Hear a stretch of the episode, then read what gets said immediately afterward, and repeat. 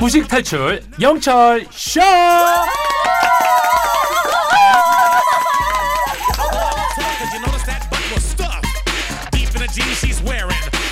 우리 모두가 무식을 탈출하는 그날 페이지대의 곧땅 코너죠. 월요일은 클래식 사용법, 트럼펫 부는 콘서트 가이드 나 웅준생과 함께합니다. 어서 오세요. 네, 안녕하세요. 나웅준입니다. 네.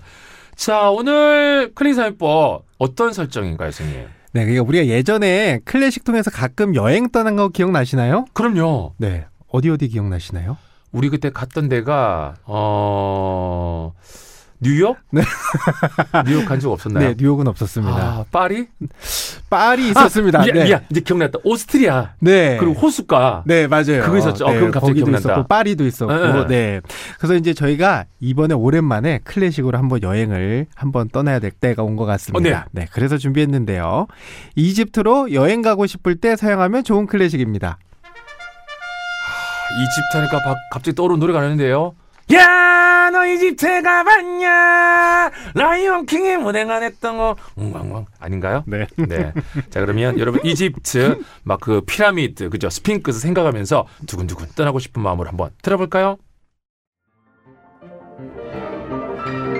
야, 정말 거짓말 같은 일이 벌어지는 게 두근두근 떠나보자 했더니 진짜 피아노 소리도 두근두근 두근두근 두근두근 하고 있는데요. 네.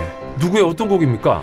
네, 프랑스 음악가 생상스의 피아노 협주곡 5번 사막장입니다. 자, 우리 프랑스를 뭐 아까 파리에 떠난 적도 있고 생상스 조금 익숙한가요, 여러분? 자, 이 음악을 가져주신 이유는요? 이 음악의 제목이 바로 이집트인데요. 네. 그러니까 이 생상스가 휴가차 방문한 이집트의 룩소르라는 도시에서 이 음악을 완성시키면서 붙여진 제목입니다. 그리고 이제 지금 듣고 계신 사막장은 배가 거친 파도로 뚫고 항해하는 모습을 담은 부분인데요. 그래서 오늘 대체 공휴일로 쉬는 철가루들이 많으실 텐데 쉬는 날. 이국적인 세계 이집트로 여행을 간다 생각하면서 이 음악을 들으시면 좀 더 설레는 하루가 될 것 같아서 준비했습니다. 자, 이집트 하면은 진짜 우리 입수 선생님 가보셨나요? 저는 아직 못 가봤습니다. 저도 그렇습니다. 이집트 하면 카이로 네. 걸어서 세계 속으로 네, 맞아요. 어떤 저는 예전에 세상은 넓다라는 프로그램을 K 본부에서 진행을 했었거든요. 네. 그때 이렇게 뭐 남들이 찍어왔던 영상으로 본 곳이었지. 어쨌든 참 쉽게 가진 못하지만 한 번쯤 가보고 싶다는 그런 로망이 있는 곳이죠, 이집트. 상상하면서 좀 더 듣고 올까요? 자, 막 고대 유적지들이 떠오르고 막 그러고 있습니다. 네. 월요일엔 클래식 사용법 함께하고 있는데 오늘 곡목 다시 한 번 더 얘기를 해주신다면요. 네, 이집트로 떠나고 싶을 때 사용하면 좋은 클래식 프랑스 음악가 생상스의 피아노 협주곡 5번 이집트 사막장입니다. 먼저 생상스는 총 5개의 피아노 협주곡을 작곡했는데요. 그중 오늘 소개해드린 마지막 협주곡 5번은 1896년 자신의 파리 데뷔 50주년을 기념해서 작곡한 음악입니다. 아, 근데 여러분 생상사면 얼마 전에 우리 소개했던 죽음의 무도. 네. 자, 그러면 또 바로 죽음의 무대하면 김연아 선수 2009년 피겨 쇼트였거든요. 네. 2분 50초. 야, 아니 근데 이 코너 김연아 선수 없으면 우리가 어떻게 진행을 할까요? 약간 거의 가제 김연아인데요. 네, 한번 나오셔도 될 것 같은데. 저도 그렇게 생각하고 있어요. 네. 네. 그러니까 이 방금 말씀하신 것처럼 이제 죽음의 무도뿐만이 아니고 생상사하면 음. 또 동물의 사육제와 같은 음악으로 우리에게 굉장히 친근한 음악가 중 한 명이 되었는데요. 하지만 이 생상사는 어려서부터 신동으로 굉장히 유명했던 음악가입니다. 근데 사실 우리 클래식에서 신동 혹은 천재 하면 바로 모차르트가 딱 떠오르잖아요. 그렇죠. 근데 생상수도 모차르트 못 자랐나 봐요. 네, 맞습니다. 방금 말씀하신 것처럼 이제 음악 신동, 음악 천재 하면 또 바로 모차르트가 네. 떠오르는데 생상사 또한 모차르트 못지 않았습니다. 심지어는 이 모차르트보다 더 조숙한 신동이라는 말을 듣기도 했습니다. 네. 그래서 이 세 살부터 피아노를 연주하기 시작했다고 전해지는데 오늘 소개해드린 음악이 데뷔 50주년을 기념한 음악이라고 소개해드렸잖아요. 그러니까 그 데뷔 때가 10 살이었고 우와. 이 당시 모차르트 피아노 협주곡과 베토벤 피아노 협주곡 3번을 연주하면서 공식적으로 파리 무대에 데뷔하게 됩니다. 당연히 이제 멋지게 무대를 소화해냈고 또 관객들의 환호와 앵콜이 쏟아지는데 이때 생상스는 음. 관객을 향해서 베토벤 피아노 소나타 중에 여러분이 원하는 음악으로 외워서 연주하겠다고 했다고 합니다. 예, 참고로 베토벤 피아노 소나타는 총 32곡인데요. 그러니까 그 중에 아무거나 하나 고르라고 말한 겁니다. 아, 그렇군요. 32곡이군요. 31 아니고 32. 야, 아무거나 골라도 아니고 그만큼 뭐 자신 있었다는 거 아닙니까, 이거?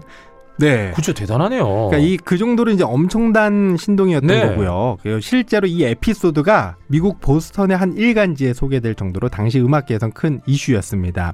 그리고 또 이제 음악뿐만이 아니라 언어, 천문학, 고고학 등 다른 학문에도 깊이 지식을 가졌던 음악가였습니다. 두루두루 천재였네요. 음, 네. 근데 보통 이제 클래식에서 천재들은 단명한다라는 이야기가 좀 있잖아요. 네. 생상스는 장수 한 쪽이었나요? 네. 오. 그러니까 이제 그런 속설이 있는데 그러니까 대표적으로 신동을 꼽아보자면 오스트리아 음악가 모차르트 음흠. 그리고 이제 독일 음악가 멘델스존 음. 그리고 오늘 소개해드린 프랑스의 생상스인데요. 이게 top3군요. 네. 그러니까 이 모차르트와 멘델스존은 안타깝게도 30대에 세상을 떠나게 됩니다. 하지만 이 생상스는 다른 천재 음악가들과는 달리 86세까지 장수한 음악가입니다. 그래서 이제 정리해 보면 우리와 친근해진 프랑스 음악가 생상스는 이 모차르트와 멘델슨 종 멘델스존과 같은 당대 유명한 신동이었고 또 다재다능한 음악가였다. 이런 음악 정보를 기억하시고 앞으로 생상스의 음악을 만나보시면 예전보다 조금 더 친근하게 느껴지지 않을까 생각합니다. 그렇네요, 그렇네요. 진짜 생상스 자주 언급이 되고 그래서 그런지 이제 좀 반가운 이름입니다. 네.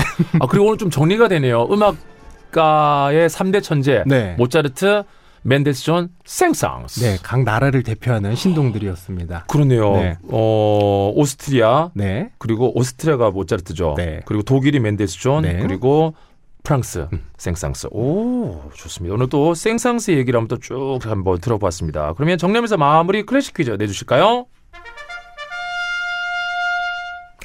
네, 오늘은 이집트로 떠나고 싶을 때 사용하면 좋은 클래식을 소개해 드렸는데요. 우리에게 죽음의 무도로도 익숙하고 너무나도 유명한 프랑스 작곡가의 이름은 무엇일까요? 자, 보기 나갑니다.